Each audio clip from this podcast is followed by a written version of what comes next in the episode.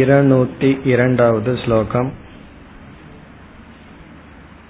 भोग्यानां भोक्तृशेषत्वात्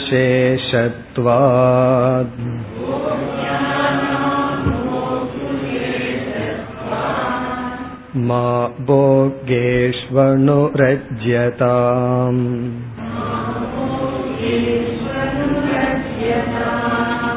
भोक्तर्येव प्रधानेतः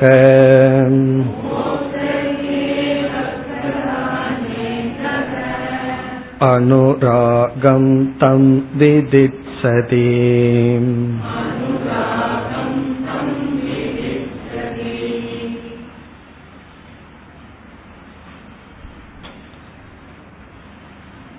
கஸ்ய காமாய என்ற பகுதியில் அனுபவிப்பவன் யாரும் இல்லை என்ற கருத்து நிலைநாட்டப்பட்டு வருகின்றது.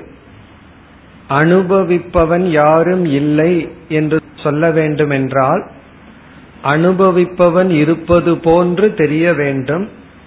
அந்த கருத்தை ஆத்மனஸ்து காமாய சர்வம் பிரியம் பவதி என்ற உபனிஷத் வாக்கியம் கூறியுள்ளது.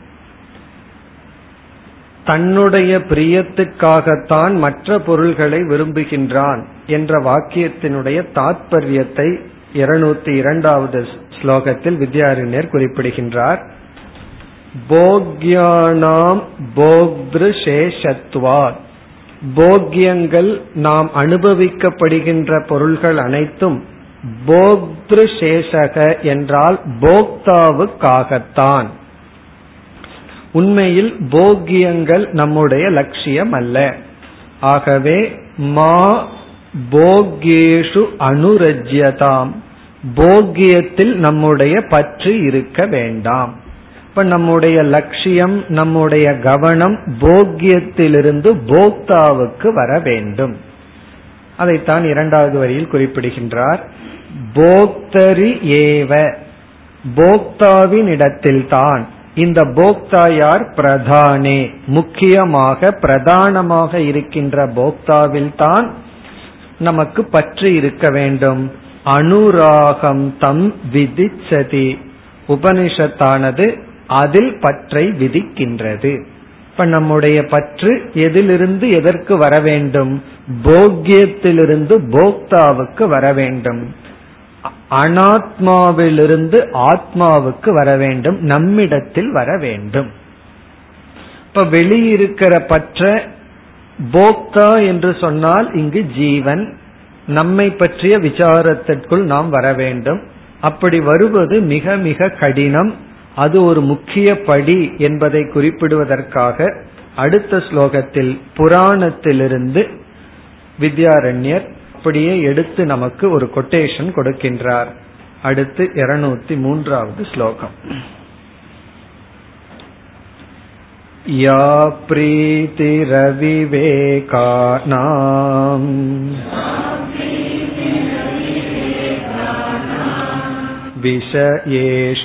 विषयेष्वनपायिनी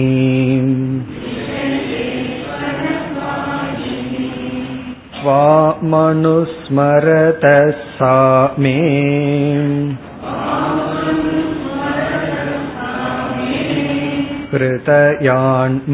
हृदयान्मापसर्पतो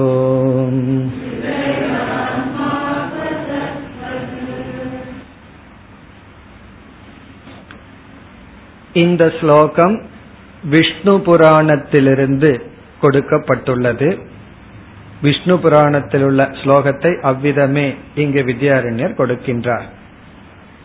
அதாவது பிரகலாதன் விஷ்ணுவிடம் பிரார்த்தனை செய்கின்றான். இது பிரகலாதனுடைய விஷ்ணுவிடம் செய்யப்படுகின்ற பிரார்த்தனை. இதனுடைய சாராம்சம் என்னவென்றால் விஷயத்தில் இருக்கின்ற பிரீத்தியானது என்னிடமிருந்து செல்ல வேண்டும். எந்த பொருள் மீதும் எனக்கு பிரீதி பற்று இருக்கக்கூடாது. பிறகு அந்த பற்று எங்கு செலுத்தப்பட வேண்டும்? இந்த இடத்துல விஷ்ணுவான உன்னிடத்தில் இருக்க வேண்டும் அப்படிங்கிறது பிரார்த்தனை. அதுவும் அல்லது ஆத்ம விஷயத்தில் தத்துவ விஷயத்துக்கு வர வேண்டும் என்பது இங்கு சாராம்சம். இந்த ஸ்லோகமானது ஒரு பிரார்த்தனை ஸ்லோகம். ஸ்லோகத்திற்குள் சென்றால் யா பிரீதிகி யா என்றால் எப்படிப்பட்ட பிரீதி என்றால் பற்று. எப்படிப்பட்ட பற்றானது? முதல் வரியில ஒரு எக்ஸாம்பிள் உதாகரணம் எடுத்துக்கொள்ளப்படுகிறது அவிவேகானாம். அவிவேகிகளுக்கு இருக்கின்றதோ? அதாவது இந்த போக்கியத்திற்காக நாம் போக்கியத்தை விரும்பவில்லை. நமக்காகத்தான்கிற விவேகம் இல்லாமல் போக்கியந்தா லட்சியம் என்று அவிவேவிகளுக்கு அதாவது அஜானிகளுக்கு எப்படிப்பட்ட ஒரு பற்றானது இருக்கின்றதோ அந்த பற்று எதனிடத்தில்? விஷயேஷு விஷயத்தினிடத்தில். விஷயத்தினிடத்தில் அவிவேவிகளுக்கு எப்படிப்பட்ட ஒரு பற்றானது இருக்கின்றதோ பிறகு அந்த பற்றை பிரகலாதன் வர்ணிக்கின்றார் அனபாயினி. அனபாயினா அவ்வளவு சுலபமாக நீக்கக்கூடியதல்ல. ரொம்ப ஸ்ட்ராங் அர்த்தம் உறுதியான. விஷயங்களிடத்தில் உறுதியான பற்று அஜானிகளுக்கு எப்படி இருக்கின்றதோ. அந்த பிரீத்திக்கு அஜெக்டிவ் தான் அனபாயினி அனபாயினி அப்படின்னா விளக்க முடியாத. சில பேர்த்துக்கு சில பொருள் மீது இருக்கிற பற்ற வந்து விளக்கவே முடியாது. அவ்வளவு ஸ்ட்ராங்கா உறுதியா இருக்கும். அப்படி அனபாயினி பிரீத்திகி அவிவேகானாம் விஷயேஷு. விஷயங்களிடத்தில் விளக்க முடியாத பற்று அவிவேகிகளுக்கு எப்படி இருக்கின்றதோ பிறகு வந்து கூறுகின்றான். பிரகலாதன் வந்து தன்னை நான் எப்படிப்பட்டவனாக இருக்கின்றேங்கிறத சொல்லி துவாம் அனுஸ்மரதக. மே. அதாவது என்னிடத்தில். துவாம் என்றால் உங்களை அனுஸ்மரதகன உங்களையே நினைத்து கொண்டிருக்கின்ற என்னிடத்தில். உங்களையே நினைத்து கொண்டிருக்கின்ற என்னிடத்தில்.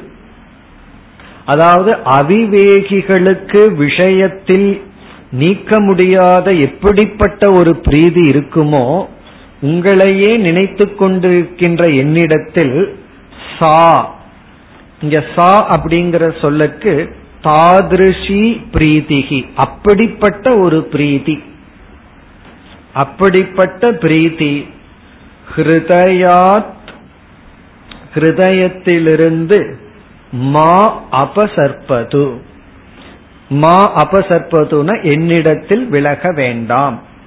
அதாவது அவிவேகிகளுக்கு விஷயத்தில் இருக்கிற பற்ற போல எனக்கு உங்களிடத்தில் இருக்க வேண்டும். அது எக்ஸாம்பிள் எப்படி விஷயத்தில் வந்து விவேகமற்றவர்கள் பற்றுடையவர்களாக இருக்கிறார்களோ அது போன்ற பற்று எனக்கு உங்களிடத்தில் இருக்க வேண்டும். எப்படிப்பட்ட நான் சுவாம் அனுஸ்மரதக உங்களையே நினைத்து கொண்டிருக்கின்ற எனக்கு சா அப்படின்னா தாதிருஷி பிரீத்திகி. அப்படிப்பட்ட பிரீத்தி ஆனது ஹிருதயாத். என்னுடைய ஹிருதயத்திலிருந்து மா அபசற்பது என்னுடைய ஹிருதயத்திலிருந்து போக வேண்டாம். என்னுடைய ஹிருதயத்திலிருந்து அப்படிப்பட்ட பிரீத்தி உங்களிடத்தில் இருக்கணும். உங்களிடத்திலிருந்து விலகிவிடக் கூடாது. இப்ப முதல்ல வந்து யா அப்படின்னு ஒரு சொல். யா அப்படின்னா யாதிருஷி பிரீத்திகி எப்படிப்பட்ட பிரீதி விஷயத்தில் இருக்கோ சா அப்படின்னா தாதிருஷி பிரீத்திகி. அப்படிப்பட்ட பிரீத்தியானது என்னுடைய ஹிருதயத்திலிருந்து மா அபசற்பது சற்பத்துனா போகட்டும். மா அபசற்பதுனா அது போக வேண்டாம். அப்படின்னு என்ன அர்த்தம்? இங்க எக்ஸாம்பிள் வந்து விஷயத்தில் இருக்கிற பிரீத்தி. அது எப்படிப்பட்ட பிரீத்தி? அனபாயினி விளக்க முடியாத உறுதியான ஒரு பற்று எப்படி விஷயத்தில் இருக்கோ அதே போன்ற பற்று எனக்கு உங்களிடத்துல இருக்க வேண்டும். அதனாலதான் சொல்வார்கள் தேகாத்மவத் ஞானம். தேகாத்மாவில தேகத்துல எப்படி ஆத்ம புத்தி இருந்ததோ அது போல ஆத்மாவில ஆத்ம புத்தி இருக்கணும்னு சொல்லி இந்த தேகத்தில் இருக்கிற பற்ற உதாரணமா எடுத்து ஆத்மாவில அந்த பற்று வரணும்னு சொல்வது போல மக்களுக்கு விஷயத்தில் இருக்கிற பிரீதியை எடுத்து எவ்வளவு இருக்கோ எப்படி இருக்கோ அதே பிரீத்தி வந்து உன்னிடத்தில் இருக்க வேண்டும். ராமகிருஷ்ணர் பல முறை சொல்லுவார் பணத்துக்காக பொருளுக்காக எல்லாம் எவ்வளவு அழுகாச்சு எவ்வளவு அழுகிறார்கள்? யாராவது கடவுளுக்காக ஒரு நாள் அழுவார்களா? யாராவது கடவுளுக்காக அப்படி கண்ணீர் விடுவார்களான்னா? அப்போ இந்த உலகத்துக்காக பணத்துக்காக நம்ம எவ்வளவு உழைப்பு உழைக்கிறோம் அதுல வந்து உண்மையிலேயே பத்து பெர்சன்ட் மோட்சத்துக்கு உழைச்சோம்னா நமக்கு மோட்சம் வந்துடும் அப்படி இந்த பொருளுக்காக விஷயத்துக்காக நாம படுற பாடு நம்ம படுற கஷ்டம் இருக்கே அதுல ஒரு பகுதி வந்து மோட்சத்துக்கு இருந்தா இருந்திருந்தால் நம்ம மோட்சத்தை அடைஞ்சிருக்கலாம். அப்படி இங்க வந்து பிரகலாதன் வந்து விஷ்ணுவிடம் பிரார்த்தனை செய்கின்றான். எனக்கு வந்து விஷயத்தில் இருக்கிற உறுதியான பற்று எப்படி இருக்கோ அது போன்ற பற்று உங்களிடத்தில் இருக்க வேண்டும். பிறகு இந்த ஸ்லோகத்தை வேறு விதத்திலையும் பிரிச்சு பொருள் சொல்லலாம். ரெண்டு விதத்துல இந்த ஸ்லோகத்துக்கு இன்டர்பிரேஷன் இருக்கு. இதெல்லாம் கொஞ்சம் சான்ஸ்கிரிட் தெரிஞ்சிருந்தா என்ஜாய் பண்ணலாம். இல்லைன்னா அர்த்தத்தை நம்ம படிச்சுட்டா போதும். இப்ப முதல் இது வந்து யா சா அப்படிங்கிற சொல்லுக்கு ஒரு அர்த்தம் கொடுத்தோம். யா அப்படிங்கிறதுக்கு ஃபர்ஸ்ட் இன்டர்பிரேஷன் வந்து யாதிருஷி பிரீத்திகி எப்படிப்பட்ட பற்று? சா அப்படிங்கிறது தாதிருஷின்னு அப்படிப்பட்ட பற்றானது மா அபசற்பதுன்னு பிரிச்சோம். அதாவது என் மனதிலிருந்து போக வேண்டாம் அப்படின்னு பிரிச்சோம். இதே இதை இரண்டாவது விதத்துல பொருள் சொல்ல வேண்டும் என்றால் யா அப்படிங்கிறதுக்கு எப்படிப்பட்டங்கிறது இல்லாம யா பிரீதி எந்த ஒரு விஷய பற்று சா அப்படிங்கிறதுக்கு அப்படிப்பட்டன்னு பொருள் சொல்லாம சா விஷய பிரீதிகி அப்படிப்பட்ட ஒரு விஷய பற்றுன்னு பொருள் சொல்ல வேண்டும். இரண்டாவது இன்டர்பிரேஷன் ரெண்டாவது விதத்துல பொருள் கொடுக்கும்போது யாங்கிறதுக்கு எப்படிப்பட்டன அல்ல எந்த விஷயப்பற்று சா என்றால் அந்த விஷயப்பற்று அந்த விஷயப்பற்றுனா அது என்னிடத்திலிருந்து போகணும்னு அர்த்தம் வரணும். ஆகவே ஹிருதயாத் ஹிருதயத்திலிருந்து மாப சர்ப்பதுங்கிறத நம்ம மா அபசற்பதுன்னு பிரிச்சோம். இப்ப வந்து மாப்ப சற்பதுன்னு பிரிக்கணும். மாப்ப சற்பது சர்ப்பதுனா போகட்டும். அப்போ சற்பது அப்படின்னா ஹிருதயத்திலிருந்து அந்த பிரீத்தி எனக்கு போகட்டும்.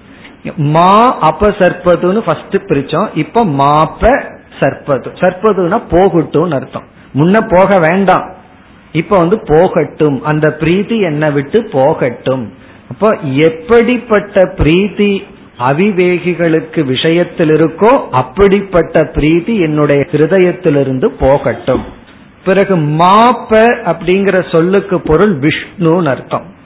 மா என்றால் லக்ஷ்மி ப என்றால் பாதி லக்ஷ்மியை பாதுகாப்பவர். இப்ப மாப்ப அப்படிங்கிறது அட்ரஸ் ஹே விஷ்ணு. இப்ப மாப்ப அப்படின்னா லக்ஷ்மியை பாதுகாக்கின்ற ஹே விஷ்ணு. ஹிருதயா சர்ப்பது. என்னுடைய ஹிருதயத்திலிருந்து போகட்டும். என்ன போகட்டும்னா அந்த பிரீதியானது போகட்டும். அப்ப வந்து எப்படி சொன்னாலும் ஒண்ணுதான். எப்படிப்பட்ட பிரீதியானது விஷயத்துல இருக்கிற பிரீதி இருக்கோ அப்படிப்பட்ட பிரீதி உங்களிடத்தில் இருக்கட்டும்னு சொல்லலாம். அல்லது எந்த ஒரு விஷய பற்றி இருக்கோ அந்த விஷய பற்றி என்னுடைய ஹிருதயத்திலிருந்து போகட்டும். அப்படின்னு சொல்லி யார்கிட்ட கேட்கிறாரு ஹே மாப்ப ஹே மாப்பன ஹே விஷ்ணு. மான லக்ஷ்மி. லக்ஷ்மி பாதி இது மாப்ப. ஏ லக்ஷ்மியை பாதுகாக்கின்ற விஷ்ணு என்னுடைய ஹிருதயத்திலிருந்து சர்ப்பது. இந்த சர்ப்பதுங்கிற வார்த்தை ஏன் போட்டார் அப்படின்னா பாம்பை நம்ம பார்த்தோம் அப்படின்னா அது மெதுவா எல்லாம் ஓடாது. அது வேகமா ஓடும். நம்ம பார்த்துட்டோம் அப்படின்னா. அதே போல இந்த விஷயத்தில் இருக்கிற ஆசை வந்து என் மனசுல இருந்து ரொம்ப வேகமா ஓடணுமா? பாம்பு எப்படி வந்து ஓடுதோ அதே போல அந்த பிரீத்தி வந்து என்னை விட்டு ஓடிடணும் அவிவேகிகளுக்கு விளக்க முடியாத உறுதியான பிரீத்தி விஷயத்துல எப்படி இருக்கோ அந்த பிரீத்தி என்னை விட்டு போகணும். சும்மா நான் அதை கேட்கல. எப்படிப்பட்ட நான்? துவாம் அனுஸ்மரதகமே. அதாவது தன்னுடைய குவாலிபிகேஷனை இன்டைரக்டா சொல்லிக்கிறான். யாரு? பிரகலாதன். உன்னையே நினைத்து கொண்டிருக்கின்ற எனக்கு. நான் உங்ககிட்ட என்ன கேட்கிறேன் அப்படின்னா மனதில் இருக்கிற ஆசை போகணும்னு கேட்கிறேன். வேற ஒன்றும் கேட்கவில்லை. சில பேர் வந்து எனக்கு இது வேணும் அது வேணும்னு கேட்பார்கள். நான் உன்னிடத்துல கேட்கறது மனதில் இருக்கிற பிரீதி செல்ல வேண்டும். இப்ப இந்த பிரார்த்தனையினுடைய சாராம்சம் என்ன அப்படின்னு சொன்னா விஷயத்தில் இருக்கிற பிரீத்தியானது எடுக்கப்பட வேண்டும். எடுத்துட்டு போக்தாவில வச்சு ஆத்மா வா அரே திரஷ்டவியக. இந்த ஆத்ம விசாரத்தில் நாம் ஈடுபட வேண்டும். அதுக்காகத்தான் ஆத்மனஸ்து காமாய சர்வம் பிரியம் பவதின்னு உபனிஷத்தானது ஆத்மாதான் முக்கியம் என்று இந்த ஆத்மாவை அறிமுகப்படுத்தி உள்ளது அதுதான் சாராம்சம். இனி அடுத்த ஸ்லோகத்துல வந்து இந்த கருத்தை நிறைவு செய்கின்றார் நிறைவு என்றால் இந்த கருத்தை வந்து சுருக்கமாக கூறி முடிக்கின்றார் இருநூத்தி நான்காவது ஸ்லோகம் इति न्यायेन सर्वस्मात्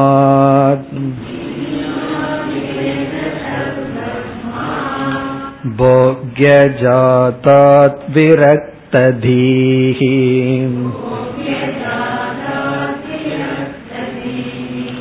उपसंहृत्य तां प्रीतिम्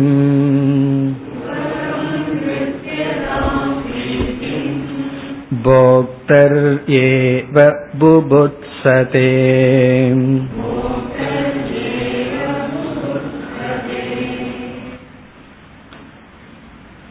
இதி நியாயேன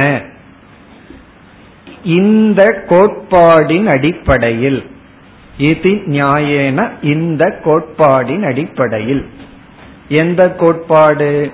வெளி விஷயத்தில் இருக்கிற பொருளை நாம் உண்மையில் விரும்புவதில்லை நேசிப்பதில்லை. ஆகவே வெளி விஷயத்தில் இருக்கின்ற பிரீத்தியை எடுத்து நம்மிடத்தில் செலுத்த வேண்டும். அதாவது போக்தாவிடம் நம்முடைய கவனம் வர வேண்டும். இது நியாயேன சர்வஸ்மாத். எல்லா விதமான சர்வஸ்மாத் போக்ய ஜாதாத் போக்ய ஜாதம் ஜாதம்னு இங்க சமூகம் அர்த்தம். போக்ய ஜாதாத் என்றால் போக்ய சமூகத்திடம் இருந்து சமூகம்னா டோட்டல் எல்லாம் அர்த்தம். எல்லா விதமான என்ன விதவிதமான போக்கியம் இருக்கு. சில மனிதர்கள் சில பொருள்கள் பிறகு இடம் புகழ் போன்ற விதவிதமான அனாத்மா போக்கியமான அனாத்மா கூட்டத்திலிருந்து இங்க ஜாதம்னா கூட்டம் விதவிதமான போக்கிய கூட்டத்திலிருந்து விரக்த தீகி விரக்த தீகி இங்க தீகினா மனம் விரக்த தீகினா பற்றற்ற மனதை உடையவனாக முதலில் ஆக வேண்டும். பற்றற்ற அதாவது வைராகியத்தை அடைய வேண்டும். இவ்விதம் போக்கிய வஸ்துவை உண்மையில் நாம் விரும்புவதில்லை என்று உணர்ந்து இதை நம்ம உணர்ந்ததுக்கு அப்புறம் இந்த உலகத்தை பார்த்தா கொஞ்ச நாள் வந்து ரொம்ப ஆச்சரியமா வினோதமா தெரியும். நீ எதை நோக்கி ஓடிட்டு இருக்கிறையோ அதை நீ உண்மையில விரும்பவில்லை. நீ விரும்பாததை நீயே நோக்கி ஓடிக்கொண்டிருக்காயின்னு பார்த்தா ரொம்ப தமாசா இருக்கும். ரொம்ப ஆச்சரியமா இருக்கும். உண்மையிலேயே நம்ம ஒன்ன விரும்பல. இருந்தாலும் நம்ம அதை விரும்புறதாக நினைச்சிட்டு நம்ம அதை நோக்கி ஓடிக்கொண்டிருக்கின்றோம். அப்படி இந்த உண்மை தெரிஞ்ச உடனே அனைத்து விதமான போக்கிய ஜாதத்திலிருந்து விரக்தம் அப்படின்னா வைராகியத்தையுடைய மனதை அடைந்து பிறகு அடுத்தது என்ன செய்ய வேண்டும்? உபசம்ஹிருத்திய தாம் பிரீதி உபசம்ஹிருத்தியன எடுத்து தாம் பிரீத்தின் அந்த பிரீத்தியை எடுத்து விஷயத்துல வச்சிருக்கிற பற்றையெல்லாம் எடுத்து அதையெல்லாம் எடுத்து நம்ம சரி எங்க வைக்கணும்னா போக்தரி ஏவ தன்னிடத்தில் ஆத்ம விஷயத்தில் இப்ப வெளியிருக்கிற பற்றையெல்லாம் எடுத்து தன்னிடத்தில் வைத்து என்ன செய்ய வேண்டும்? புபுத்சதே. புபுத்சதேனா இந்த போக்தா சொரூபத்தை அறிந்து கொள்ள விரும்ப வேண்டும் முயற்சிக்க வேண்டும். போத்தும் இச்சதி.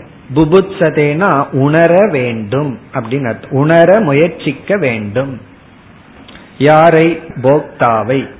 நம்முடைய பிரீத்தியை எல்லாம் வெளியிருந்து உள்ள எடுத்து நம்மிடத்திலேயே வச்சு நம்மையே உணர வேண்டும். நம்மை உணர முயற்சி செய்ய வேண்டும். இப்ப நம்ம பற்றையெல்லாம் நம்முடைய கவனத்தை எல்லாம் நம்முடைய முயற்சியை எல்லாம் நம்முடைய உழைப்பை எல்லாம் வெளியிருந்து நமக்குள் வர வேண்டும். இப்ப போக்தர் ஏவ புபுத்சதேனா போத்தும் இச்சதி. இந்த போக்தாவையே உணர முயற்சிக்க வேண்டும் செயல்பட வேண்டும். இதுதான் ஆரம்பிச்ச கருத்து. இங்கு நிறைவு பெறுகின்றது அதாவது ஆத்மனஸ்து காமாயாவே ஆரம்பிச்சார். எப்படி என்றால் ஒரு பொய்யான போக்தா அறிமுகப்படுத்தப்பட்டுள்ளான்னு சொல்லி கடைசியில போக்தாவே இல்லைங்கிறது தான் கருத்து. இருந்தாலும் ஒரு போக்தா அறிமுகப்படுத்தப்பட்டான்னார். எதற்கு உபனிஷத் அறிமுகப்படுத்தியதுன்னா போக்கியத்தில் இருக்கிற பற்றை எடுக்கணும் எடுத்து போக்தாவில் வைக்கணும். சரி வச்சு என்ன பண்ணணும்னா கடைசி சொல் புபுத்சதே அந்த போக்தாவை உணர வேண்டும். ஏன்னா போக்தாவிடம் பற்று வைக்கிறதுனா என்ன? அந்த போக்தாவை உணர்தல். இந்த அன்புக்கும் ஞானத்திற்கும் ரொம்ப சம்பந்தம் இருக்கு. ஒருவர் மீது நமக்கு பிரியம் வந்துடுதுன்னா உடனே என்ன பண்ணுவோம்? அவரை பத்தி எல்லாம் என்கொயரி பண்ணுவோம். கண்டுக்கல பிரியமே வரல அவரை பார்த்தா ஒன்றுமே தோன்றினா பேசாம இருப்போம். ஒருவரை பார்த்த உடனே அவரை நமக்கு பிடிச்சிருந்ததுன்னா உடனே என்ன செய்வோம்? யாரு என்ன அப்படின்னு எல்லா விசாரமும் நம்ம பண்ணுவோம். அப்படி நம்மையே நம்ம பிடிச்சதுன்னா நம்மைய பத்தி விசாரம் பண்ணுவோம். நம்மையே நம்ம பிடிக்கலன்னு வச்சுக்குவோமே. நம்ம ஊரார் விசாரம் பண்ணிட்டு இருப்போம் என்ன என்ன நம்ம என்ன பிடிக்கல? சரி நீ யாரு? நீ என்ன பண்ணிட்டு இருக்க அது என்னன்னு சொல்லி. அப்ப இங்க வித்யாரண்யர் என்ன சொல்றாரு? முதல்ல உன்னையே உனக்கு பிடிச்சவனா மாத்திக்கும் அப்ப நீ என்ன பண்ணுவேன்னா உன்னை பற்றி விசாரம் பண்ண. சில பேர் தன் மீது வெறுப்பு வந்ததுனாலதான் தன்னை மறக்கிறதுக்கு வந்து மதுவெல்லாம் அருந்துகிறார்கள். எதற்கு? நான் தன்னையே எனக்கு பிடிக்கல. தன்னை நினைச்சாவே கஷ்டமா இருக்கு. ஆகவே தூங்கிட்டு இருந்தோம்னா நம்ம நம்ம நினைக்க மாட்டோமே. அப்படி இல்லாம உன்னையே நீ விரும்பினால் நீ வந்து உன்னை வத்தி விசாரம் செய்வாய். அப்ப இங்க வந்து புபுத்சதேன்னு சொல்லிட்ட. நீ என்ன செய்யணும்? உன்னையே நீ விசாரம் செய்ய வேண்டும். இவ்விதம் சொல்லி இனி அடுத்து நான்கு ஸ்லோகத்துல ஒரு பிராக்டிக்கலான ஒரு கருத்தை வித்யாரண்யர் கொடுக்க இருக்கின்றார். அதை இப்பொழுது பார்ப்போம். இருநூத்தி ஐந்தாவது ஸ்லோகம். स्रच्चन्तनवधूवस्त्र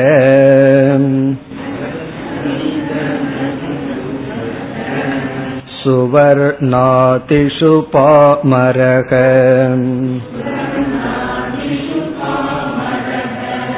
अप्रमत्तो यथा तद्वत्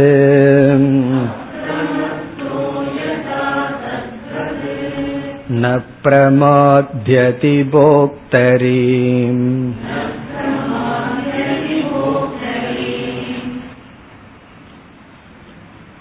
புபுத்சதே அப்படின்னு சொன்னார் போக்தாவிடம் பற்றை வைத்து அந்த போக்தாவை புரிந்து கொள்ள போக்தாவை பற்றிய விசாரத்தில் ஈடுபட வேண்டும் சொன்னார் இனி வருகின்ற நான்கு ஸ்லோகங்களில் அதாவது இருநூத்தி அஞ்சிலிருந்து இருநூத்தி எட்டாவது ஸ்லோகம் வரை. இந்த விசாரம் செய்யும் பொழுது என்னென்ன விதத்துல நம்ம கவனமா இருக்கணும் என்னென்ன சாதனைகள் நமக்கு தேவை அப்படின்னு சொல்ல போறார் இந்த விசாரத்துடன் எப்படிப்பட்ட சாதனைகள் தொடர வேண்டும்? நிபந்தனைகளை சொல்ல போறார் இந்த நிபந்தனைகளுடன் நீ விசாரத்தில் ஈடுபட வேண்டும். அந்த விசாரத்தினுடைய பிரகாரத்தை சொல்ல போறார். அதற்கு நான்கு ஸ்லோகத்துல நான்கு எக்ஸாம்பிள் கொடுக்கிறார். நான்கு உதாகரணத்தை கொடுத்து நான்கு பண்புகளை வேல்யூவை போதிக்க போறார். அதாவது இந்தந்த பண்புடன் இந்தந்த குணத்துடன் விசாரத்தில் ஈடுபட வேண்டும். அதற்கு வந்து புரியறதுக்காக வெதிரேக திருஷ்டாந்தத்தை கொடுக்கிறார். எப்படி பிரகலாதன் வந்து உங்கள் மீது எனக்கு பிரீத்தி எப்படி இருக்கணும்னா எப்படி அஜானிகளுக்கு விஷயத்துல பிரீதி இருந்ததோ அது போலன்னு சொன்னான்.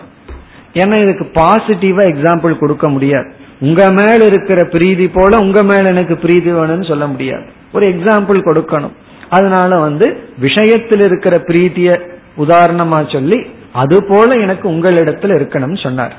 அதே போல இங்கு ஒவ்வொரு வேல்யூவுக்கு ஒவ்வொரு எக்ஸாம்பிள் கொடுக்க போறார். அதாவது ஒரு வேல்யூ பற்றி சொல்லும் போது இந்த வேல்யூவுடன் எப்படி பாமரர்கள் இந்த பொருள்ல அப்படி இருக்கிறார்களோ அது போல விசாரத்தில் இருக்கணும் என்று நான்கு உதாகரணம் நான்கு பண்புகள். நம்மைய பற்றி விசாரம் பண்ண ஆரம்பிக்கும் பொழுது ஆத்ம விசாரத்திற்குள்ள போகும்போது நான்கு வேல்யூஸ் நாலு எக்ஸாம்பிள் இதெல்லாம் பிராக்டிக்கலா நம்ம வந்து அனுஷ்டானம் பண்ணும்போது நம்ம எடுத்துக்கொள்ள வேண்டிய ஒரு முக்கியமான விஷயம். இந்த நான்கு மிக அழகான முக்கியமான விஷயம். இப்ப முதல் வேல்யூ வந்து அப்ரமாதக. முதல் வேல்யூ அப்ரமாதக. அப்ரமாதக என்றால் கவனக்குறைவு இல்லாமல் இருத்தல். கேர்ஃபுல்லா இரு அப்படின்னு எத்தனை பேர் நமக்கு அட்வைஸ் பண்ணுவாங்க. நம்மளும் ரொம்ப அட்வைஸ் பண்ணுவோம். கவனமா இருன்னு சொல்லுவோமே அந்த கவனமாக இருத்தல். ஃபர்ஸ்ட் வேல்யூ இப்படி ஒரு நான்கு சொல்ல போறார். இந்த நான்கு உடன் உன்னுடைய விசாரம் இருக்க வேண்டும். நீ உன்னிடத்திலேயே போயிட்டீன்னா இந்த நான்கு வேல்யூ வேணும். முதல் வேல்யூ வந்து பிரமாதக அப்படின்னா கேர்லெஸ்ஸா இருக்கிறது. கவனக்குறைவாக இருக்கிறது. அப்பிரமாதகன எச்சரிக்கையுடன் இருத்தல் கவனமாக இருத்தல். இந்த எலக்ட்ரிசிட்டி போர்டுல எல்லாம் பார்த்தோம்னா தெரியும். எச்சரிக்கைன்னு போட்டுருவாங்க. அப்படின்னு என்ன கவனமா இரு. இங்க வந்து கையும் காலையும் நீட்டிட்டு இருக்காத கவனமா இரு அப்படின்னு சொல்றது போல இங்க ஃபர்ஸ்ட் வந்து எச்சரிக்கை வார்னிங் கொடுக்கிற. ரொம்ப கவனமாக இருக்க வேண்டும். எப்படி கவனமா இருக்கணும்? அதாவது கவனமா இருக்கணும் அப்படின்னா உன்னுடைய ஃபுல் அட்டென்ஷன் அதுலயே இருக்கணும்னு அர்த்தம். அதான் அர்த்தம். கவனமா இருன்னா என்ன அர்த்தம்? கவனக்குறைவுன்னா என்ன அர்த்தம்? நாம வந்து ஒரு மெஷின்ல டீல் பண்ணிட்டு இருக்கும் போது கவனக்குறைவுன்னு அர்த்தம். எங்கேயோ வேடிக்கை பார்த்துட்டு அதுல நம்முடைய கவனம் நம்மளுடைய அவேர்னஸ் இல்லாம போறதான் கவனக்குறைவு. ஆனா கவனமா இருத்தல்னா என்ன? அதுலேயே இருத்தல் மறந்து விடாமல் இருத்தல். அதாவது வந்து விஸ்மரணம் இல்லாம இருக்கிறது தான் கவனக்குறைவு இல்லாம இருத்தல் அர்த்தம். பாமரர்கள் வந்து இந்தந்த விஷயத்துல எப்படி கவனமா இருக்கிறார்களோ அப்படி நீ ஆத்ம விசாரத்துல இருக்கணும்னு சொல்ற. இப்ப பாமரர்கள் வந்து அத பாமரர்கள்னா அஜானிகள் இந்த உலகத்துல வாழ்கின்ற ஆசையுடன் இருப்பவர்கள் வந்து எப்படி இந்த விஷயத்துல கவனமா இருக்காங்களோ அதே போல நீ வந்து உன்னுடைய ஆத்ம விஷயத்துல கவனமா இரு. அதுக்கு தான் இங்க எக்ஸாம்பிள் சொல்லப்படுகிறது. ஃபர்ஸ்ட் லைன் வந்து கடைசி சொல் பாமரக. பாமரகன சாதாரண மக்கள் சம்சாரிகள் அர்த்தம். இந்த விஷயத்துல எப்படி கவனமா இருக்கிறார்களோ? எந்தெந்த விஷயம்? ஸ்ரக். ஸ்ரக்னா மாலை. கார்லண்ட் மாலை. மாலை அப்படிங்கிறது இங்க நம்ம போட்டிருக்கிற ஜுவல்ஸ். நம்ம வந்து கழுத்துல காதுல கையில எல்லாம் போட்டிருக்கிறோமே அலங்கார பொருள்கள். அந்த மாலை சந்தனம். சந்தனம் அப்படின்னு சொன்னா நம்மை அலங்கரிக்கின்ற பொருள்கள் சந்தனம். மாலை சந்தனம். வது என்றால் பெண். இங்க பெண் அப்படிங்கிறது நம்முடைய உறவுகளை எல்லாம் குறிக்கிறது நம்முடைய மனைவி மக்கள் கணவன் குழந்தைகள் இதெல்லாம் வது. அதாவது ரொம்ப க்ளோஸ் ரிலேஷன் அவங்கள எப்படி நம்ம கவனமா பாதுகாக்கிறோமோ அவங்கள நம்ம எப்படி கவனக்குறைவு இல்லாம அவங்க இடத்துல இருக்கிறோமோ பிறகு வஸ்திர வஸ்திரம் சுவர்ணாதி சுவர்ணம் கோல்டு தங்கம். வீட்ல எல்லாம் தங்கம் வச்சிருப்போம். அது எங்க எடுத்து வச்சிருப்போம்? ரொம்ப கேர்ஃபுல்லா எல்லாம் எடுத்து வச்சிருப்போம். சாதாரணமா வச்சிருப்போம். ஒரு கோல்டு காயினை காட்டுங்கன்னு சொன்னா எவ்வளவு லாக்கரை திறக்க வேண்டியது இருக்கு? அதுக்குள்ள திறந்து அதுக்குள்ள திறந்து ஒரு சின்ன பெட்டி இருக்கும். அந்த பெட்டி கிடைச்சா அவன் எடுத்துட்டே போயிடுவான். அதுக்கு ஒரு சின்ன போட்டு இருக்கும். அதை திறக்கிறோம். அப்ப ஸ்வர்ணம். இப்படி வந்து ஆதி எக்ஸெட்ரா ஆதிஷு பாமரக யதா அப்ரமத்தக. இந்த மாதிரி விஷயத்துல பாமரர்கள் எவ்வளவு கவனமாக இருக்கின்றார்களோ. கிளாஸ் முடிஞ்சு பார்த்தா ரெண்டு மூணு பஸ் டிக்கெட் வேணா கீழே கிடக்குமே தவிர எப்பாவது ஒரு மோதிரமோ அல்லது வந்து அல்லது கழுத்தில் இருக்கிற நகையோ வளையலோ கிடைக்குமோ கிடைக்காது. பேனா கிடைக்கும். ஏன்னா அதெல்லாம் ஒரு ரூபா ஐம்பது பைசா. பேனா மூடி கிடக்கும். அதே போல யாராவது மோதிரத்தை கழட்டி விட்டுட்டு போயிருப்பாங்களா? இது வரைக்கும் ஒரு நாள் அப்படி மிஸ் ஆனது இல்லையேனா அதான் அப்புறமத்தக. எவ்வளவு கவனமா இருக்கிறார்களோ. ஆனா சில பேர் நேரம் போகல கிளாஸ் போர் அடிச்சுன்னா மோதிரத்தை கழட்டி போட்டுட்டு இருப்பார்கள். நான் அதை பார்த்துருக்கிறது உண்டு. அதை கழட்டுறது போடுறது அப்படின்னா கிளாஸ் சரியில்லைன்னு அர்த்தம். அது நமக்கு கொடுக்கற இண்டிகேஷன் போர் அடிக்குதுன்னு அர்த்தம். ஆனா கீழே போட்டுட்டு போயிருக்காங்களான்னா கிடையாது. அதை கவனமா போட்டு போறாங்க. இது என்ன? இது அப்புறமத்தக இப்படி யாரும் வந்து தங்கத்தை தொலைக்கிறது இல்லை வேற ஏதாவது தொலைச்சிட்டு வருவார்கள். தங்கத்தை தொலைக்கிறது இல்லை இப்படி வந்து சந்தனம் சந்தனம்னா அந்த அழகு சாதனங்கள் இதுல எல்லாம் எவ்வளவு கவனமாக இருக்கின்றார்களோ. அப்படின்னு என்ன? இந்த பொருள் மீது அவங்க மனது டோட்டலி ஆக்குப்பை அதுல கவனம் அவ்வளவு இருக்கின்றது. அப்படி இருக்கின்றார்களோ? தத்வது. தத்துவத்துனா அதை போல. பாமரர்களுக்கு எப்படி சுவர்ணத்துல பற்று உண்டோ அதுபோல ந பிரமாத்தியதி போக்தரி. ஒரு சாதகன் போக்தாவினிடத்தில் அப்பிரமாத்தத்துடன் இருக்க வேண்டும்னா பிரமாத்தியத்தின கவனக்குறைவாக இருக்கக்கூடாது. அப்ப ஃபர்ஸ்ட் வேல்யூ என்ன அப்படின்னா கேர்ஃபுல்லா இருக்கணும். கவனத்துடன் இருக்க வேண்டும். இந்த கவனத்துடன் இருக்க வேண்டும்ங்கிறத நம்ம இனியும் சிம்பிளிஃபை சொல்லணும்னா ஃபுல் கமிட்மெண்ட் எப்பொழுதுமே நம்ம வந்து அதை நினைச்சிட்டே இருக்கணும். நம்முடைய கவனத்திலிருந்து அது சென்று விடக்கூடாது. அதை நம்ம லூஸ் பண்ணக்கூடாது மறந்துடக்கூடாது நம்ம கவனக்குறைவுன்னு வந்துட்டு அதுக்கு இம்பார்ட்டன்ஸ் கொடுக்க மாட்டோம். அதை அப்படியே மறந்துடுவோம் விட்டு விடுவோம். அப்படி இருக்கக்கூடாது. இப்ப எத்தனையோ புக்கை நம்ம வந்து தொலைச்சிருவோம். எங்க வச்சோம்னு தெரியாது. உபனிஷத் புக்கு தான் அடிக்கடி காணாம போகும். எங்க வச்சிருக்கிறோம்? அது கவனக்குறைவு. இப்ப உபனிஷத் புஸ்தகத்துக்கு முக்கியத்துவம் கொடுத்தோம் அப்படின்னா எங்க வச்சோமோ அது நம்ம மனசுல இருக்கும். உபனிஷத் புக்கு நோட்ஸ காணும் அப்படின்னு சொன்னா நம்ம எரியாம அங்க பிரமாதம் வந்துடுதுன்னு அர்த்தம். காரணம் என்ன? அதுக்கு அவ்வளவு இம்பார்ட்டன்ஸ் கொடுக்கல. எங்க வச்சோம்னு கூட தெரியாத அளவு அந்த புஸ்தகத்துக்கு நம்ம முக்கியத்துவம் கொடுத்துட்டோம் அப்படின்னு அர்த்தம். ஆனா எப்பாவது வந்து நகையை எங்க வச்சோம் டைமண்ட் எங்க வச்சோம்னு தேடி இருக்கிறோமானா அது வேற நார்மலா இருக்காது. காரணம் என்ன? எங்க வைக்கிறோமோ அது அப்படியே போட்டோ எடுத்த மாதிரி மனசுல பதிஞ்சிருக்கும். இங்கதான் நான் வச்சேன். எங்காவது பாத்ரூம்ல வச்சிருப்பா காணாம போயிருக்கோம். நல்லா தெரியும் நான் இந்த இடத்துல தான் வச்சேன் யாரோ எடுத்துட்டாங்க. இந்த இடத்துல வச்சா தான் எடுத்துள்ளார்கள். இது எதை குறிக்குதுன்னா அதுல இருக்கிற அந்த கேர்ஃபுல் அதுல இருக்கிற கவனத்தை நம்ம அது குறிக்கின்றது. அப்படி அனாத்ம விஷயத்துல பாமரர்கள் எவ்வளவு கவனமா இருக்கின்றார்களோ ஏன்னா சில பேர் வந்து அந்த கணக்கு பார்ப்பார்கள். அவ்வளவு கவனமா கணக்கு இருக்கு. அந்த கணக்கு பார்க்கறதுல அவ்வளவு கவனமா இருக்கு. ஒரு பைசா தப்பா அவ்வளவு ஒரு கேர்ஃபுல்லா கணக்கு பார்ப்பார்கள். அதே போல நீ போக்தாவிடம் இருக்க வேண்டும் அப்படின்னா விசார விஷயத்தில் இருக்க வேண்டும். இப்ப விசார விஷயத்துல நீ கவனமா இரு. இந்த விசாரம்ங்கிற சாதனைய நீ எடுத்துட்டு அதுல நீ விட்டு விடாதே. கொஞ்ச நாள்ல வந்து அதுல கவனக்குறைவுடன் இருந்து விடாதே. இதனுடைய தாற்பயம் என்னவென்றால் இந்த விசாரம் உன்னிடத்துல நடைபெற வேண்டுமானால் என்னென்ன பண்புகள் எல்லாம் உனக்கு இருக்குமோ அதுல கொஞ்சம் லூசா இருந்துராத முமுட்சுத்துவம். பிறகு வந்து சாதன சதுஷ்டய சம்பத்தின் எல்லாம் சொல்றமே அதுல நீ வந்து லூஸ் விட்டுறாத. அதுல கவனக்குறைவாக இருந்து விடாதே. இது முதல் எக்ஸாம் இதே போலதான் இனி வரிசையா நாங்க சொல்ல போறார். ஒவ்வொரு எக்ஸாம்பிள் வெதிரேகமா சொல்ல போறார். எப்படி அவர்களுக்கு இதில் இருக்கோ அது போல உனக்கு விசார விஷயத்தில் இருக்க வேண்டும் இனி அடுத்த ஸ்லோகம் அடுத்த பண்பு இருநூத்தி ஆறு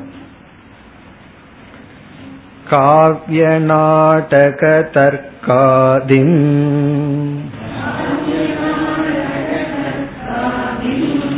अभ्यस्यति निरन्तरम् विजिगीषुर्यथा तद्वत्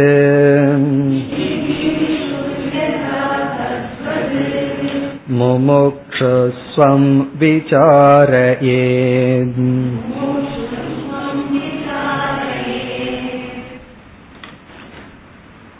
இரண்டாவது வேல்யூ வந்து அபியாசக அபியாசம் முதல் வேல்யூ அப்பிரமாதக இரண்டாவது வந்து அபியாசக.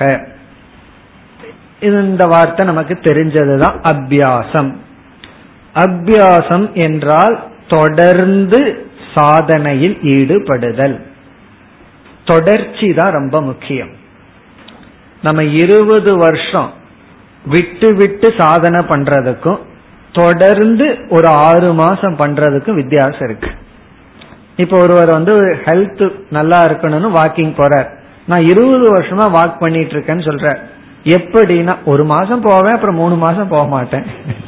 அப்புறம் ஒரு மாசம் போவேன் அப்புறம் மூணு மாசம் போக மாட்டேன். இப்படி இருபது வருஷம். அது சிறந்ததா? அல்லது ஒழுங்கா ஒரு வருஷம் போறாருன்னு வச்சுக்கோமே இதுல எது பலனை கொடுக்கும்னா அந்த தொடர்ச்சியுடன் குறுகிய காலமா இருந்தாலும் அது பலனை கொடுக்கும். ஆனா அது குறுகிய காலத்திற்குரிய பலனை கொடுக்கும். அதனாலதான் அபியாசத்திற்கு லட்சணம் தொடர்ந்து அதிக காலம். தொடர்ச்சியும் இருக்கணும் அதிக காலம் இருக்கும் அதே போலதான் வேதாந்த கிளாஸ் கேட்கறது அப்படித்தான். நான் இருபது வருஷமா கேட்டுட்டு இருக்கிறேனே ஒண்ணுமே கீதை என்ன பண்ணலையே? உபனிஷத்து என்ன பண்ணலையேன்னா. காரணம் என்ன அப்படின்னா அங்க அபியாசம் இருந்திருக்காது தொடர்ச்சி இருந்திருக்காது. அப்ப வந்து நைரந்தரியம் நீண்ட காலம் தொடர்ந்து இருத்தல் தான் அபியாசம் அப்படின்னு சொல்றோம். அந்த தொடர்ந்து இருக்கணும் அப்படின்னா அதுல ஒரு ருசி நமக்கு இருக்கணும். இல்லைன்னா தொடர முடியாது. அதுல ஒரு ருசி இல்லை அப்படின்னா எப்படி நம்ம தொடர முடியும்? உணவை நம்ம தொடர்ந்து ரொம்ப நேரம் சாப்பிடுறோம்னா காரணம் என்னன்னா அதுல ஒரு டேஸ்ட் இருக்கிறதுனால ருசி இருக்கிறதுனால. அப்படி அந்த தொடர்ச்சி தேவைன்னா அதுல ஒரு இன்பம் இருக்க வேண்டும். அது நமக்கு ஒரு பேர்டனா இருக்கக்கூடாது. இப்ப வந்து காவியம் படிக்கிறோம். நாடகம் பார்க்கிறோம். இந்த காவிய புஸ்தகம் எல்லாம் எடுத்து வச்சோம் அப்படின்னா நமக்கு வேற வழி இல்லாம தான் கீழே எடுத்து வைக்கணும். நம்ம எல்லாம் சின்ன வயசுல படிச்சிருக்கலாம். இந்த பொன்னியின் செல்வன் சிவகாமியின் சபதம் இந்த மாதிரி எல்லாம் அந்த காலத்து நூல்கள் எல்லாம் எடுத்து வச்சோம் அப்படின்னா கீழே எடுத்து வைக்கிறதுக்கு மனசு வராது. காரணம் என்ன? அந்த கதாபாத்திரத்துக்குள்ளேயே மூழ்கி உள்ள போயிருவோம். அதெல்லாம் அந்த காலத்தில் இருக்கிறவங்களுக்கு தெரியும். எப்படி எல்லாம் படிச்சிருப்பாங்கன்னு சொல்லி. அப்படி அதான் காவிய நாடகம் எல்லாம் படிக்கும்போது ஐயோ காவியம் படிக்கணுமே அப்படின்னா படிக்கிறோம். உள்ள எடுத்து வச்சோம் அப்படின்னா நம்மளே மறந்துடுவோம் அது போல உபனிஷத்துல படிக்கணுமா? உபனிஷத் கீதை எடுத்து வச்சா காவிய நாடகத்தை போல ஒரு மகிழ்ச்சியுடன் ஈடுபாடுடன் தொடர்ந்து. சில பேர் சரித்திர நாவல வந்து பத்து இருபது முறை படிச்சிருப்பாங்க. அந்த இன்சிடென்ட் அவர்களை திருப்பி எழுத சொன்னா அப்படியே எழுதுவார்கள். கல்கியே மறந்திருப்பார். நம்ம எப்படி எழுதணும்னு சொல்லி. அது அவர்கள் அப்படியே எழுதுவார்கள். அந்த அளவுக்கு தொடர்ந்து அதுல படிச்சு படிச்சு அதுல நிபுணத்துவம் அந்த கேரக்டரை வந்து அவர்கள் என்ஜாய் பண்ணுவார்கள். அத உதாரணமா சொல்ற எப்படி காவியம் நாடகம் இதையெல்லாம் படிப்பவர்கள் வந்து அதிலேயே தொடர்ந்து இருந்து இருந்து மூழ்கி இருக்கின்றார்களோ அதே போல இங்க ஆத்ம விசாரத்துல ஈடுபட வேண்டும். அதுதான் இங்க எக்ஸாம்பிள் இப்ப முதல் வரியில் காவிய நாடக தற்காதிம். காவியம் காவியம் படித்தல். காவியம்ங்கிறது நம்ம எது வேணாலும் எடுத்துக்கலாம். ராமாயணம் மகாபாரதம். சில பேர் ராமாயண சொற்பொழிவு செய்பவர்கள் மகாபாரதம் சொற்பொழிவு செய்பவர்கள். அதையெல்லாம் வந்து அவர்கள் மேடையில அந்த கதை அந்த பாடல்கள் எல்லாம் சொல்கிறார்கள்னா எவ்வளவு தூரம் அதுல மூழ்கி படித்திருப்பார்கள்? எவ்வளவு தூரம் மூழ்கி படிச்சு அதை ரசிச்சிருந்தால் அது வந்து வால்மீகி ராமாயணமா இருக்கலாம் கம்ப ராமாயணமா இருக்கலாம். அதெல்லாம் சொற்பொழிவு சொல்பவர்களை கேட்டா நமக்கு அவ்வளவு ஆச்சரியமா இருக்கும். அத்தனை பாடல்கள் எப்படி அவர்களுக்கு மனப்பாடம் இருந்ததுன்னு சொல்லி. அப்படி அவர்கள் மூழ்கி இருப்பார்கள். காவியம் நாடகம் பிறகு வந்து தர்க்கம். இதே போலதான் தர்க்க சாஸ்திரமும் அப்படித்தான். சில பேர்த்துக்கு தர்க்கம் கஷ்டமா இருக்கலாம். மேத்ஸ் மாதிரி. ஆனா யாருக்காவது தர்க்கத்துல இன்ட்ரெஸ்ட் வந்துடுது அவ்வளவுதான். அவங்க வந்து கொஞ்ச நாள் மோட்சம் பக்கமே இருக்க மாட்டார்கள் அர்த்தம். காரணம் என்ன? அப்படியே தர்க்கம் நம்ம இழுத்துட்டு போயிடும். ஏன்னா அவ்வளவு தூரம் மனதுக்கு கொடுக்கற ஒரு எக்ஸசைஸ் மென்டல் எக்ஸசைஸ் அவ்வளவு நல்லா இருக்கும். தற்காதிம் அபியசியதி அபியசியதினா அபியாசம் செய்கின்றார்களோ. அபியசியதி எப்படினா நிரந்தரம். நிரந்தரம்னா தொடர்ந்து. அதாவது ஒன்ல அவர்கள் மாஸ்டர் ஆகணும் அப்படின்னா எப்படி தொடர்ந்து அதுல கமிட்மெண்ட் கேப் இல்லாம இருக்கின்றார்களோ. அதுக்கு சொல்வார்கள் சில ரஷ்யன் செஸ் பிளேயர்ஸ் எல்லாம் அவங்க வந்து எப்படி பிராக்டிஸ் பண்ணாங்கன்னு சொல்லும் பொழுது காலையிலிருந்து அமர்ந்து பிராக்டிஸ் பண்ணிட்டே இருப்பாங்களாம். பிறகு உடம்பு ரொம்ப சூடாயிருமா. கொஞ்ச நேரம் இந்த ஸ்விம்மிங் பூல்ல குளிக்கணும்னு நினைப்பார்களாம். அப்பொழுது அது மேல செஸ் போர்டை வச்சுட்டு விளையாடிட்டு குளிச்சிட்டு இருப்பாங்க. காரணம் என்ன? அதுல ஒரு அரை மணி நேரம் நம்ம வந்து குளிச்சிட்டு இருந்தோம் அப்படின்னா டைம் போயிரும் அதுல விளையாடி கொண்டு இருப்பார்களாம் அப்படின்னு என்ன அர்த்தம்னா full time twenty four hours தூங்குற தவிர சம்டைம் கனவுலையும் கூட அது நடந்துட்டு இருக்கும். அப்படி முழு நேரம் நிரந்தரம் அபியாசம் செய்கின்றார்களோ? யார் யார் வந்து காவியத்திலையும் நாடகத்திலையும் தர்க்கத்திலையும் பிறகு நம்ம இப்ப எக்ஸாம்பிள் லேட்டஸ்ட் எக்ஸாம்பிள் கொடுக்கணும் அப்படின்னா இந்த ஒலிம்பிக்கு போறவங்களோட லைஃப் எடுத்து பாருங்க. பெஸ்ட் எக்ஸாம்பிள் அது போல ஒரு கமிட்மெண்ட் என்ன ஒரு அந்த வருஷம் அவங்களுக்கு ஒரு மெடல் கிடைக்கும் புகழ் கிடைக்கும் அவ்வளவுதான். அடுத்த வருஷம் அவங்கனால வின் பண்ண முடியாது. அதற்கு லைஃபை எப்படி கமிட்டட் ஒவ்வொரு பாடியில் இருக்கிற செல்லையும் அவங்களுடைய அந்த ப்ரொஃபஷனல் தகுந்த மாதிரி மாற்றி அமைப்பார்கள். அது எந்த இதை எடுத்துக்கொண்டால் எந்த ஸ்போர்ட்ஸ் எடுத்துட்டாலும் அவர்கள் எந்த அளவு கமிட்டடா இருப்பார்கள்? அவர்களுக்கு தான் வேல்யூ ஆஃப் டைம் தெரியும் சொல்வார்களாம் இந்த வேல்யூ ஆஃப் டைம் யாருக்கு தெரியும்னா ஒலிம்பிக் பிளேயர் கிட்ட கேட்டு பாருங்க பிராக்ஷன் ஆஃப் செகண்டினுடைய வேல்யூ அவங்களுக்கு தெரியும்.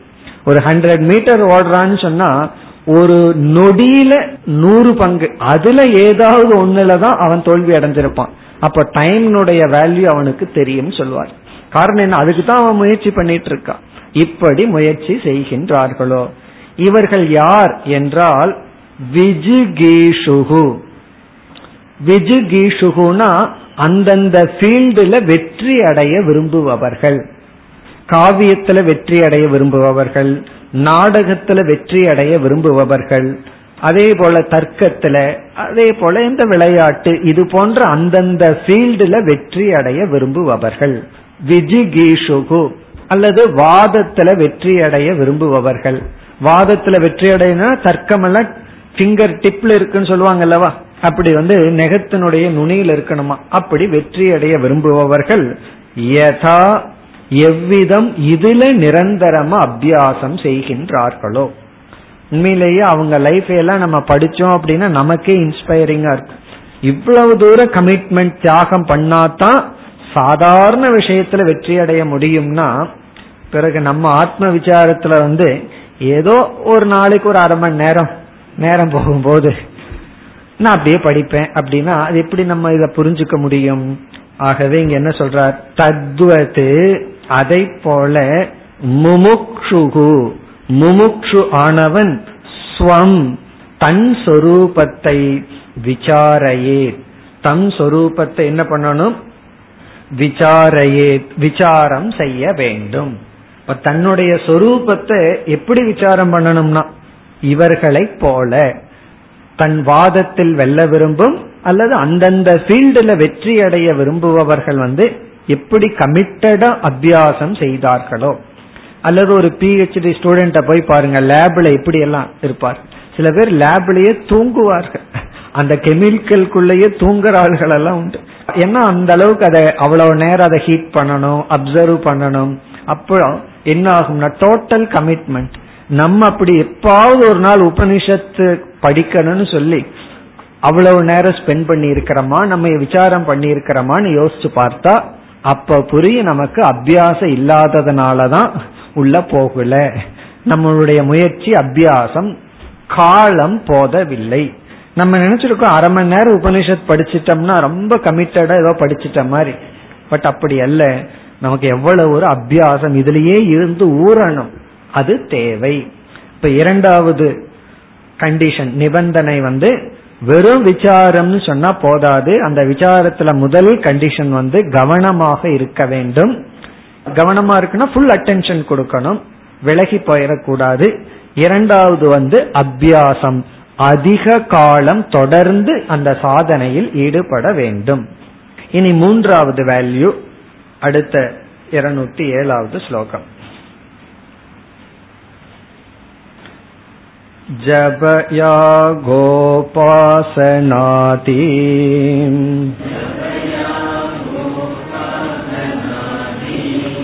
कुरुते श्रद्धया यथा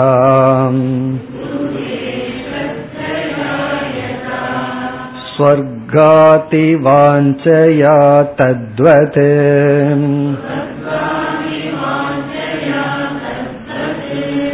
श्रद्धध्यात् स्वे मुमुक्षया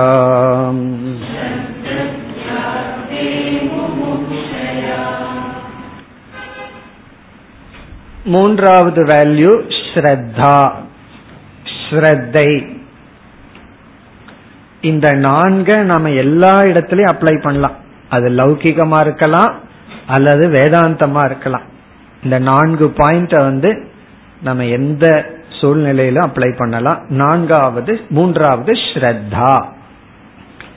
இந்த ஸ்ரத்தை ரொம்ப முக்கியம். காரணம் என்னவென்றால் நாம வந்து விசாரம்ங்கிற சாதனையை செய்து கொண்டிருக்கும் பொழுது அந்த சாதனா காலத்துல விசாரத்தினுடைய பலனை பார்க்க மாட்டோம்.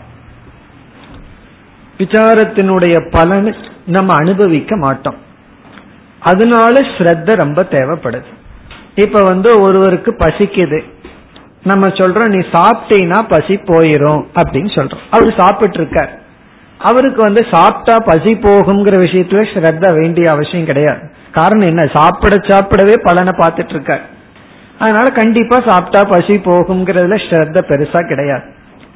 ஆனா விசாரம் பண்ணா உன்னை நீ உணர்ந்து மோட்சத்தை அடைவாய்ங்கிற விஷயத்துல விசாரம் பண்ணிட்டு இருக்கும் பொழுது அந்த மோட்ச பலனை நம்ம பார்க்க முடியாது.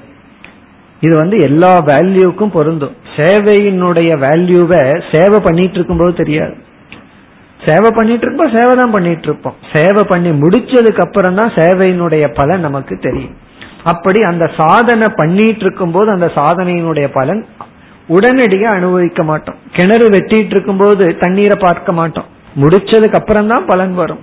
அப்படி சிலர் கர்ம காண்டத்தை பின்பற்றுபவர்கள் பார்த்தோம்னா அவங்களுக்கு சொர்க்கத்தை அடையணும் வேற ஏதாவது பொருளை அடையணுங்கிற ஆசை.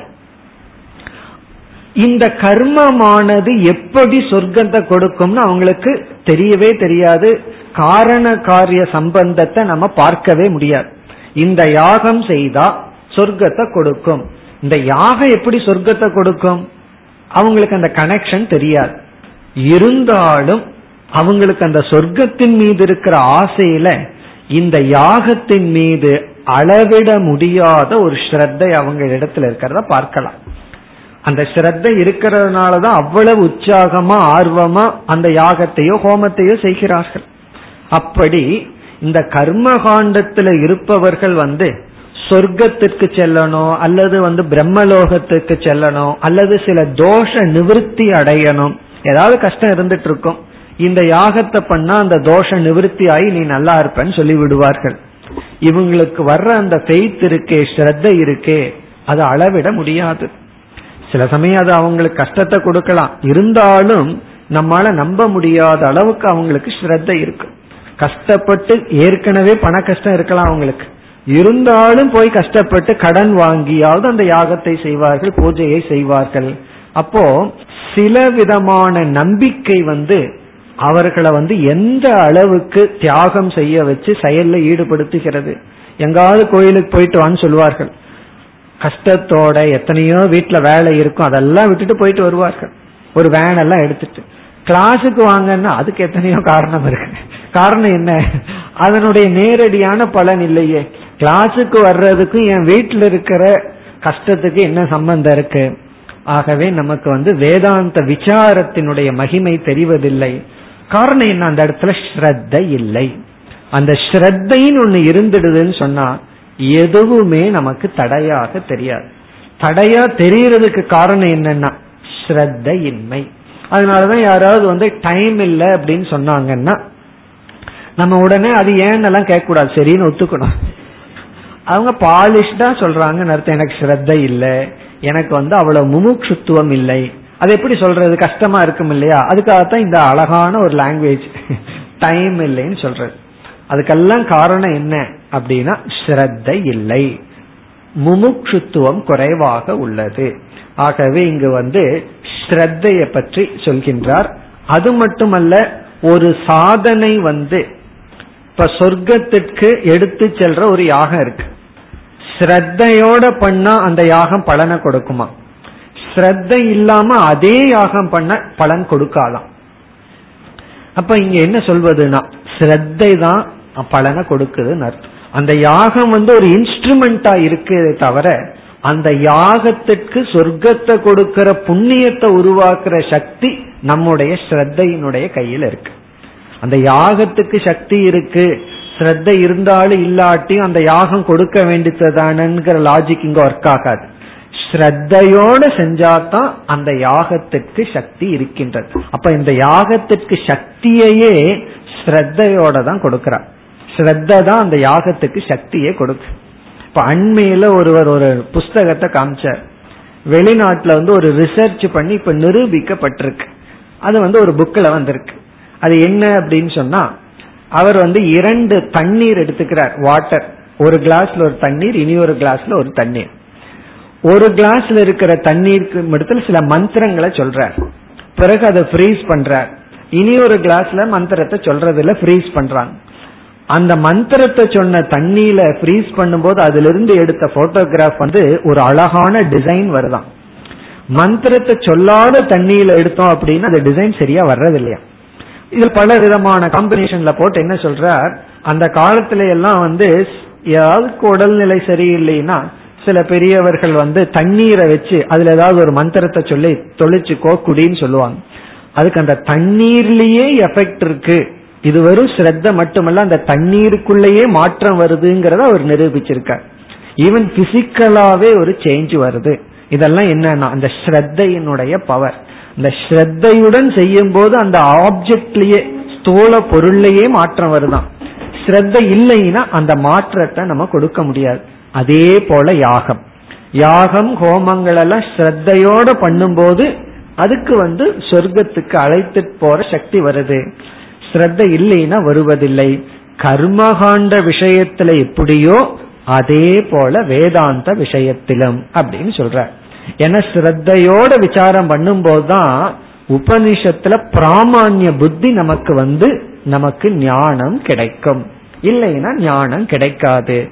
ஆகவே இங்கு ஸ்ரத்தையை சொல்கின்றார். ஸ்லோகத்திற்குள் சென்றால் ஜப யாக உபாசனாதி. ஜபம்னா ஜபம் ஜபம் பண்றது. அதுக்கும் ஸ்ரத்தையோட பண்ணணும். இவ்வளவு முறை ஜபம் பண்ணா உனக்கு இப்படி ஒரு புண்ணியம் வரும். இந்த கஷ்டம் நீங்கும் சில பேர் சொல்வார்கள். ஸ்ரத்தையுடன் ஜபம் பண்ணணும். பிறகு யாகங்கள். அந்த யாகம் உபாசனைனா விதவிதமான தியானங்கள். நம்ம உபனிஷத்திலேயே பார்த்திருக்கோம் விதவிதமான தியானங்கள். குருதே ஒருவன் செய்கின்றான். யதா ஸ்ரத்தையா. எப்படி ஸ்ரத்தையுடன்? ஸ்ரத்தையுடன் இவைகளையெல்லாம் ஒருவன் செய்கின்றான். பிறகு வந்து எதை விரும்பி? என்றால் சொர்க்காதி வாஞ்சயா. இதெல்லாம் இவன் செய்யறது சொர்க்கம் முதலியவைகளுக்காக. ஏன்னா இவர் வெதிரேக திருஷ்டாந்தம் கொடுத்துட்டு இருக்கார் இதையே ஒருத்தன் வந்து சித்த சுத்திக்காகவும் செய்யலாம். அப்படி செஞ்சான்னா அது நமக்கு ஒரிஜினல் தாஷ்டாந்தமாகுது. இப்ப சொர்க்காதி சொர்க்கத்துல ஆசை இருக்கிறவனும் கூட இந்த மாதிரி சாதனைகளை ஸ்ரத்தையா எப்படி செய்கின்றானோ? சொர்க்காதி வாஞ்சையா? வாஞ்சான ஆசை. சொர்க்கம் முதலியவற்றில் ஆசைப்பட்டு ஸ்ரத்தையுடன் இப்படிப்பட்ட சாதனையை செய்து பலன் அடைகின்றானோ? தத்துவது அதை போல ஸ்ரத்யத்யாத் அப்படின்னு சொன்னா ஸ்ரத்தையுடையவனாக இருக்க வேண்டும். எதில்னா சுவே. தன்னுடைய ஆத்ம விஷய விசாரத்தில் முமுக்ஷயா முமுக்ஷுத்துவத்துடன் முமுக்ஷுத்துவத்துடன் ஸ்ரத்தையுடன் இருக்க வேண்டும். ஸ்ரத்யத்யாத் அப்படின்னு சொன்னா ஸ்ரத்தை வைக்க வேண்டும். அந்த ஸ்ரத்தையோட முமுக்ஷுத்துவத்தை கொஞ்சம் சேர்த்திக்கிறார். ஏன்னா முமுக்ஷுத்துவம் ஸ்ரத்தையும் கொஞ்சம் ரொம்ப க்ளோஸா போகும். ஆர்வமும் ஸ்ரத்தையும் கொஞ்சம் சேர்ந்தே இருக்கும். இப்போ ஆத்ம விசாரத்தை விரும்பி விரும்பினா மட்டும் போதாது நம்பிக்கை வைக்க வேண்டும். நம்மலாம் தத்துவபோதத்துல எல்லாம் படிச்சிருக்கோம். அதாவது சாதன சதுஷ்டிய சம்பத்தி விஷயத்துல வந்து ஸ்ரத்தைக்கு லட்சணம் வந்து குரு வேதாந்த வாக்கியேசு விஸ்வாசக. குருவினுடைய வாக்கியத்திலும் வேதாந்த வாக்கியத்திலும் நம்பிக்கையுடன் இருத்தல். இப்ப இந்த நம்பிக்கை மூன்றாவதாக கூறியுள்ளார். இனி அடுத்த ஸ்லோகத்தில் நான்காவது சாதனையை கூறப் போகின்றார் அடுத்த வகுப்பில் பார்ப்போம் ॐ पूर्णमधपूर्णमिधं पूर्णापूर्णमुदच्छते पूर्णस्य पूर्णमादाय पूर्णमेवावशिष्यते ॐ शान्ति शान्ति